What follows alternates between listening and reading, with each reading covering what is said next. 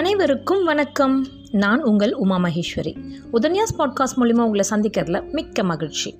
நம்ம கேட்டுட்ருக்கிறது எழுத்து சித்தர் பாலகுமாரன் அவர்கள் எழுதிய உடையார். இது ராஜராஜ சோழன் எப்படி நம்ம தஞ்சை கோவிலை கட்டி முடித்தார் அப்படின்றத சொல்லக்கூடிய ஒரு நாவல் இந்த ஏழாவது அத்தியாயத்துக்கு முன்னாடி நம்ம பார்க்குறது பிரம்மராயர். அவருடைய முக்கியத்துவத்தை நம்ம பார்க்குறோம். ஒரு ராஜா கிட்ட மந்திரியாக வேலை செய்கிறதே பெரிய விஷயம். இவர் மும்முடி சோழ பிரம்மராயர் அப்படின்னு சொல்கிறாங்க அதாவது மூன்று ராஜாக்களுக்கு இவர் பிரம்மராயராக இருந்தார். அதாவது சுந்தர சோழர் உத்தம சோழர் ராஜராஜர் அப்படின்னு மூன்று மிகப்பெரிய அரசர்களுக்கு இவர் மந்திரியாக இருந்தார் அப்படின்னு. அப்போது அப்படி ஒரு மனிதர் இருக்கிறாருன்னா அவருக்கு என்ன விதமான ஒரு பேஷன்ஸ் என்ன விதமான ஒரு அட்மினிஸ்ட்ரேஷன் ஸ்கில்ஸ் இதெல்லாமே நமக்கு புரிய வருது. அதே மாதிரி இதில் பெண்களை பற்றி சொல்கிறாங்க அந்த ரெண்டு பெண்கள் குமுதினி அண்ட் ராஜராஜி அவங்க சொல்கிறதெல்லாம் அவங்க பேசுகிறதெல்லாம் கேட்கும் பொழுது டோட்டலாகவே சோழ அரசில் பெண்களுக்கான முக்கியத்துவமும் நமக்கு தெரியுது. பெண்களும் உளவுத்துறையில் இருந்திருக்காங்க உளவு பார்த்துருக்காங்க அப்படிங்கிறதும் இதில் நல்லாவே வெளிப்படுறது. ஒவ்வொருத்தவங்களுக்கும் தன் நாட்டின் மேலே எவ்வளோ பற்று இருக்குது அப்படிங்கிறதும் தெரியுது. இங்கே யார் யாரை உளவு பார்க்குறா யார் யாரை வேவு பார்க்குறா எதுவும் தெரியல. ஆனால் டோட்டலாக ஒரு விஷயம் மட்டும் புரியுது. தன் நாடு நல்லா இருக்கணும்னு எல்லாருமே நினைக்கிறாங்க. இந்த நாவலை வாசிக்க வாசிக்க கேட்கும் பொழுது அப்படியே நம்மளுமே அந்த இடத்துல இருக்க மாதிரி இருக்கும். அப்படி ஒரு ஒண்டர்ஃபுல் விஷுவலைசேஷன் வரும். நேத்து எபிசோடோட கடைசியில் மன்னர் வரார் அப்படின்னு ஒரு சிறு பறை முழக்கம் கேட்குது மன்னர் வந்து என்ன சொல்ல போகிறார் அப்படின்னு ஆவலோடு இருக்கு இல்லையா? வாங்க போய் பார்க்கலாம். அத்தியாயம் எட்டு. பழமர் நேரியின் சிவன் கோவில் கதவுகள் தடையர் தடையர் என்று திறந்து கொண்டன. கோவிலை சார்ந்த சிவபிராமணர் எண்ணெய் சட்டியும் துணித்திரியுமாக உள்ளுக்குள் ஓடினார். மெல்ல எரிந்து கொண்டிருந்த விளக்குகளை தூண்டினார். எண்ணெய் வார்த்தார். தீப்பந்தங்கள் மீது எண்ணெய் ஊற்றினார். பற்ற வைத்தார். கோவிலின் நடுப்பகுதியிலுள்ள எல்லா விளக்குகளையும் ஏற்றி தீப்பந்தங்களையும் சாய்வாக சொருக கோவில் பிரகாசமாகியது. மன்னர் வருகிறார் என்று அறிவிக்கும் சிறு பறை உள்ளே நுழைந்தது. உள்ளே நுழைந்த மேய்க்காப்பாளன் ஒருவன் கோவில் மணியை அடிக்கத் துவங்கினான். பழமர்நேரி கிராமம் முழுவதும் விழித்து கொண்டு விட்டது கோவிலை நோக்கி வேகமாக வர துவங்கியது. மன்னர் கோவில் படியை தொட்டு கண்களில் ஒற்றிக்கொண்டார். கவனமாக தாண்டினார். உள்ளுக்குள் நுழைந்ததும் இரு கைகளிலும் கூப்பி சிவாய நமக என்று உறக்க சொன்னார். அவர் குரலை உள்வாங்கி அங்கிருந்த பல பேரும் சிவாய நமக என்று எதிரொலித்தார்கள். கர்ப்பகிரகத்தில் பஞ்சமுக விளக்கு ஏற்றி காட்டப்பட்டது. சாமி தரிசனம் முடிந்து நெற்றி நிறைய விபூதி இட்டு கொண்டு வந்த மன்னரை பார்த்ததும் திருமகள் போல பெருநில செல்வியும் என்று மெய்கீர்த்தியை ஊர்ஜனங்கள் உறக்க சொன்னார்கள். மன்னர் அந்த மெய்கீர்த்தியை கைகூப்பி ஏற்றுக்கொண்டார் எங்கே அமரலாம்? என்று புன்னகையோடு கேட்டார். மன்னரையே பார்த்து கொண்டிருந்த மக்கள் அவர் புன்னகைக்கு மயங்கி நாலா பக்கமும் போய் இங்கே அங்கே என்று இடம் காட்டினார்கள். மன்னர் இடம் பார்த்து அமர்ந்ததும் உலகமெல்லாம் சாந்தி நிலவ வேண்டும் என்ற பொருள் புதிந்த ஸ்லோகத்தை ஒரு சிவபிராமணர் சொல்ல எல்லோரும் கைகூப்பி கேட்டுக்கொண்டார்கள். மன்னர் அமர்ந்ததும் ஓசை எழ எல்லோரும் அமர்ந்தார்கள். இந்த அகால நேரத்தில் உங்களை எல்லாம் தூக்கத்திலிருந்து எழுப்பி இங்கே வரவழைத்ததற்காக முதலில் மன்னிப்பு கோருகிறேன் என்று மன்னர் சொல்ல பல்வேறு வித ஒலிக்குறிப்புகளால் மக்கள் அதை மறுத்தார்கள். யாரோ ஒரு வயசாளி நல்லா இருக்கு போங்க. என்று மன்னரை சற்று அன்போடு கடிந்து கொண்டார். மன்னர் அந்த அன்பான பேச்சுக்கு சிரித்தார். மக்கள் மறுபடியும் அந்த சிரிப்புக்கு மயங்கி அவரையே பார்த்து கொண்டிருந்தார்கள். திருவையாறு நோக்கிதான் போய்க் கொண்டிருந்தேன். ஆனால் தேவரடியார்கள் வந்த மாட்டு வண்டிகள் ஆற்றில் இறங்க சரியான இடம் கிடைக்காமல் இடம் மாறி போய்கொண்டே இருப்பதாக எனக்கு தகவல் வந்தது. எனவே உங்கள் ஊர் பக்கம் விரைந்து வந்தேன். சிரமம் பாராமல் மிக சரியான நேரத்தில் ஒன்று கூடி ஏற்றம் அமைத்து நம் விருந்தினராக வந்திருக்கிற தலிசேரி பெண்டுகளை காப்பாற்றிவிட்டீர்கள். இதற்காக என் மனமார்ந்த நன்றி. மன்னர் கைகூப்ப மறுபடியும் அட என்ன? இதுக்கெல்லாம் போய் என்பதாக ஜனங்கள் ஓசைகளை எழுப்பினார்கள். என்னை முந்திக் கொண்டு தகவல்களை தெரிந்து கொண்டு பிரம்மராயர் உங்கள் ஊருக்கு வந்து உரிய நேரத்தில் உரிய நடவடிக்கை எடுத்து அவர்களை காப்பாற்றிவிட்டார். எனவே என் வருகை வெறுமே வேடிக்கை பார்ப்பதற்கு என்பது போல ஆகிவிட்டது. பிரம்மராயர் போன்றவர்கள் இருக்கும் வரையில் எனக்கு கவலைகள் ஏதும் இல்லை அவருக்கு மனமாற உதவி செய்ய உங்களைப் போல அன்பான சோழ மக்கள் இருக்கும் பொழுது எனக்கு எந்த பிரச்சனையும் இல்லை. மகேஸ்வரன் கிருபையால் என் எல்லா வேலைகளும் எளிதாகி கொண்டிருக்கின்றன. மன்னர் சற்று இடைவெளி விட்டு தீப்பந்தங்கள் வெளிச்சத்தினுடனே உட்கார்ந்திருக்கும் மக்களின் முகங்களை உற்று பார்த்தார். எல்லோரும் வெகு ஆவலாக மன்னர் என்ன சொல்லப் போகிறார்? எதற்கு இங்கே வந்திருக்கிறார்? என்பது போன்ற கேள்விகளோடு உட்கார்ந்திருந்தார்கள். இறையருளால் தஞ்சாவூரில் சற்று பெரிய கற்றளை ஒன்று கட்டுவதற்கு முயற்சி செய்து கொண்டிருக்கிறேன். என்னுடைய நெடுநாள் கனவு இது. தஞ்சாவூர் வெறும் கோட்டையாக இல்லாமல் கோட்டைக்குள் இருக்கின்ற ஊராக இல்லாமல் சோழர்கள் அரசாண்ட இடம் என்றில்லாமல் அரண்மனை நின்ற இடம் என்றில்லாமல் இறைவன் வாழ்ந்த இடம் என்பதாக சந்திராதித்தர் உள்ளவரை பேசப்பட வேண்டும் என்பது என்னுடைய அவா. நாம் வாழும் காலத்தில் நாம் எவ்வளவு சீரும் சிறப்புமாக வாழ்ந்தோம் என்று நம்முடைய சந்ததிகளுக்கு தெரிய வேண்டும் என்று ஒரு ஆசை. நம்மை இறைவன் எவ்வளவு அழகாக பாதுகாத்தார் எத்தனை கருணையோடு நம் மீது அக்கறை காட்டினார் என்பதை நம் சந்ததிகள் தெளிவாக தெரிந்து கொள்ள வேண்டும் என்றது என்னுடைய விருப்பம். நம்முடைய கலை வீரம் பண்பாடு அனைத்தையும் இறைவன் காலடியில் வைத்து இறைவனுக்காகவே நாம் வாழ்ந்ததை பிற்பாடு பல நூறு வருடங்களானாலும் வாழுகின்ற மக்கள் நம்முடைய நாகரிகத்தை புரிந்து கொள்ள வேண்டுமென்று ஒரு எண்ணம். காலத்தால் அழியாதது எதுவும் இல்லை என்று அடிக்கடி பல பெரியவர்கள் சொல்வதை கேட்டிருக்கிறேன். இங்கு எல்லாமும் தற்காலிகம்தான் என்று சித்தர்கள் சிரிப்பதை பார்த்திருக்கிறேன். எத்தனை புத்திசாலிகள் இருக்கிறோம்? எத்தனை திறமையானவர்கள் இருக்கிறோம்? நம்முடைய வாழ்க்கை தற்காலிகமாக இருக்கலாம். நம்முடைய உடல் தற்காலிகமாக இருக்கலாம். ஆனால் நம் புத்தி புத்தியிலிருந்து கிளம்பிய சக்தி தற்காலிகமா? அது ஒரு தடம் விட்டுவிட்டு போகக்கூடாதா என்று நான் யோசிப்பதுண்டு. வெறும் மண்ணோடு மண்ணாக போவதற்கா நாம் பிறந்திருக்கிறோம்? அப்படியானால் பிறக்க வேண்டிய அவசியமே இல்லையே என்ற நினைப்பு ஒரு துக்கம் அடிக்கடி எழுவதுண்டு.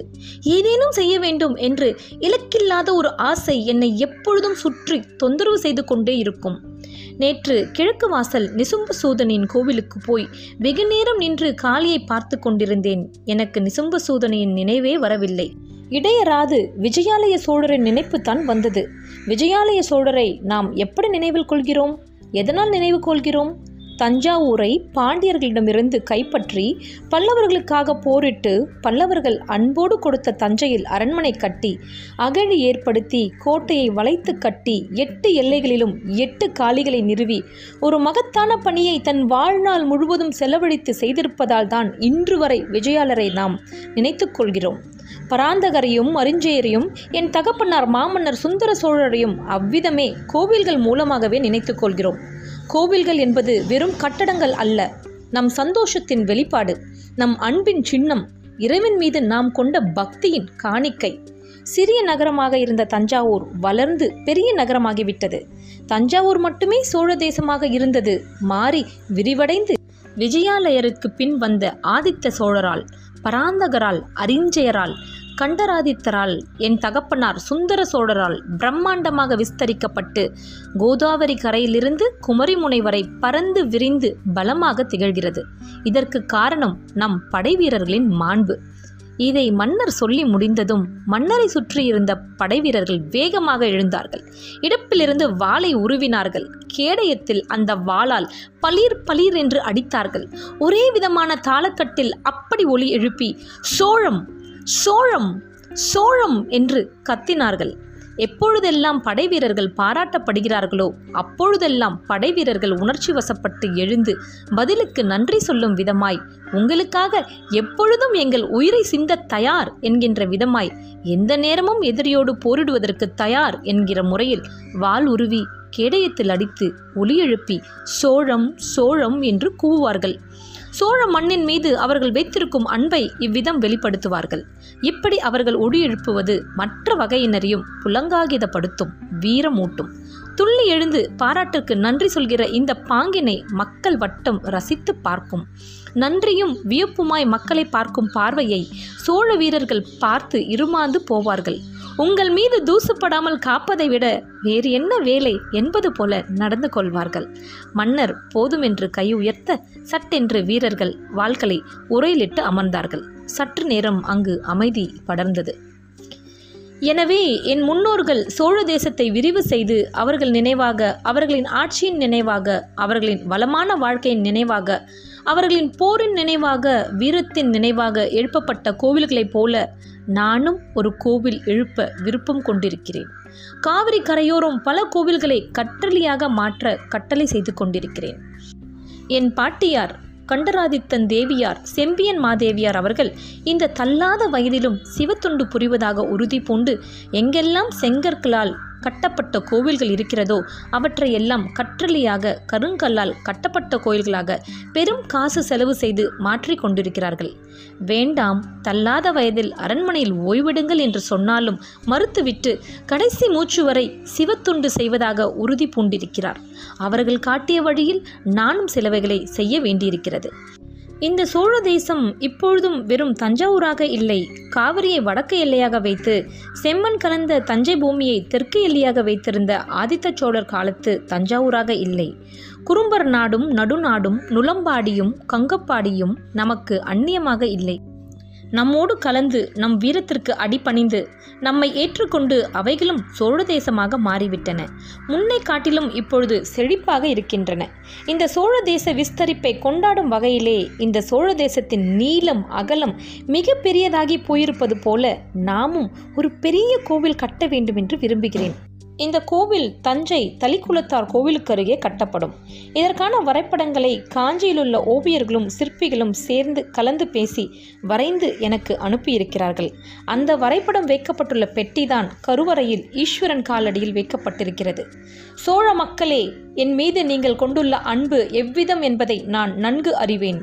நான் போருக்கு போனால் வீட்டை உதாசனப்படுத்திவிட்டு கையில் கிடைத்த ஆயுதத்துடன் என் பின்னால் தொடர்ந்து ஓடி வருகிறீர்கள். நான் நள்ளிரவில் நகர்வலம் வந்தாலும் தூக்கத்தை உதறி என் எதிரே வந்து கை கட்டி கொண்டு நிற்கிறீர்கள்.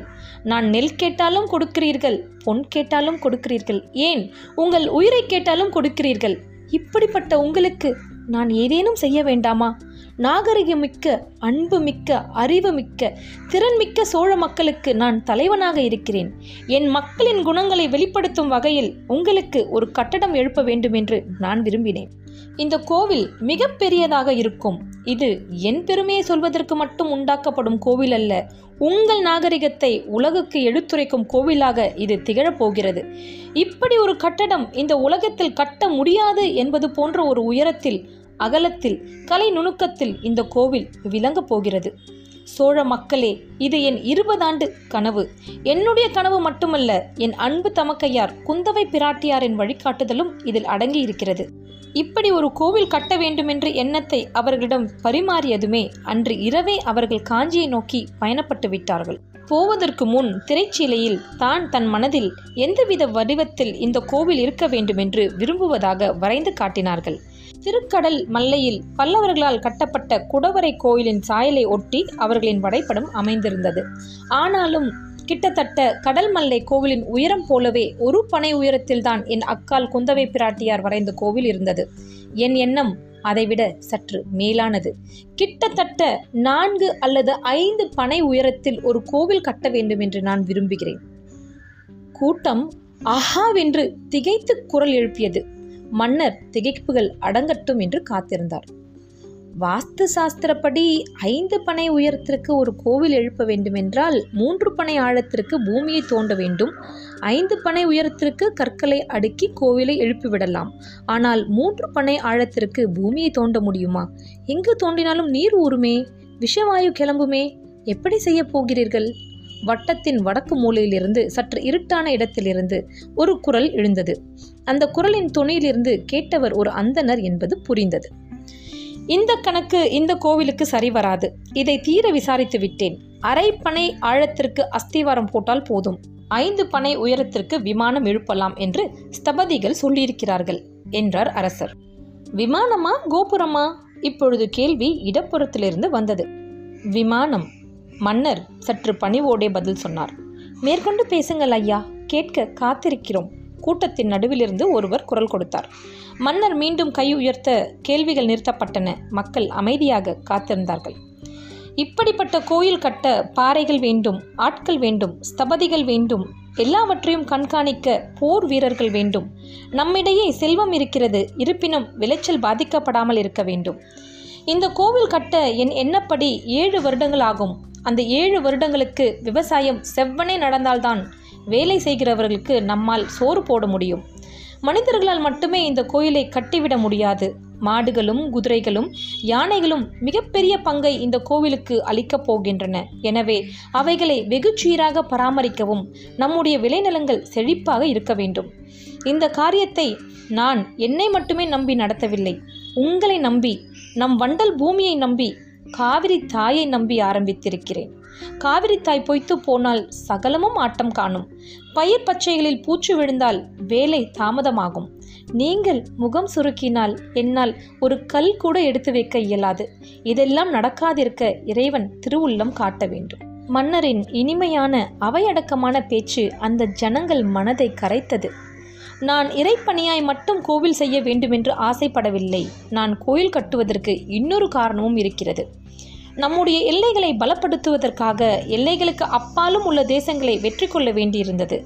அவர்களின் திமிரை அடக்குவதற்காக படையெடுத்து அவர்களின் செல்வங்களை எடுத்து வீடுகளை பறித்து சற்று கடுமையாக தண்டித்து அவர்களின் அகம்பாவத்தை குறைக்க வேண்டியிருந்தது.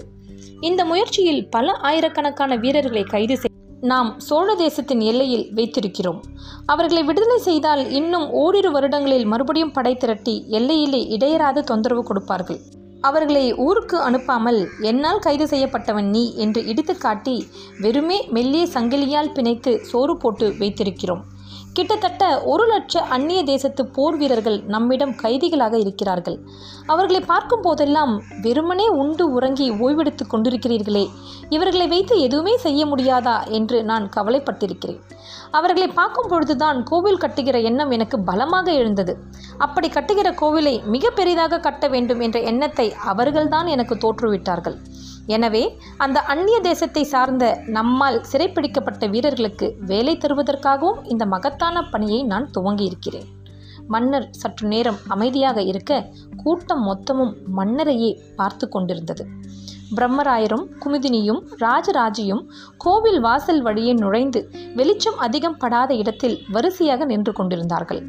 மன்னர் அவர்களை கவனித்துவிட்டு பார்வையை வேறு பக்கம் திருப்பிக் கொண்டார்.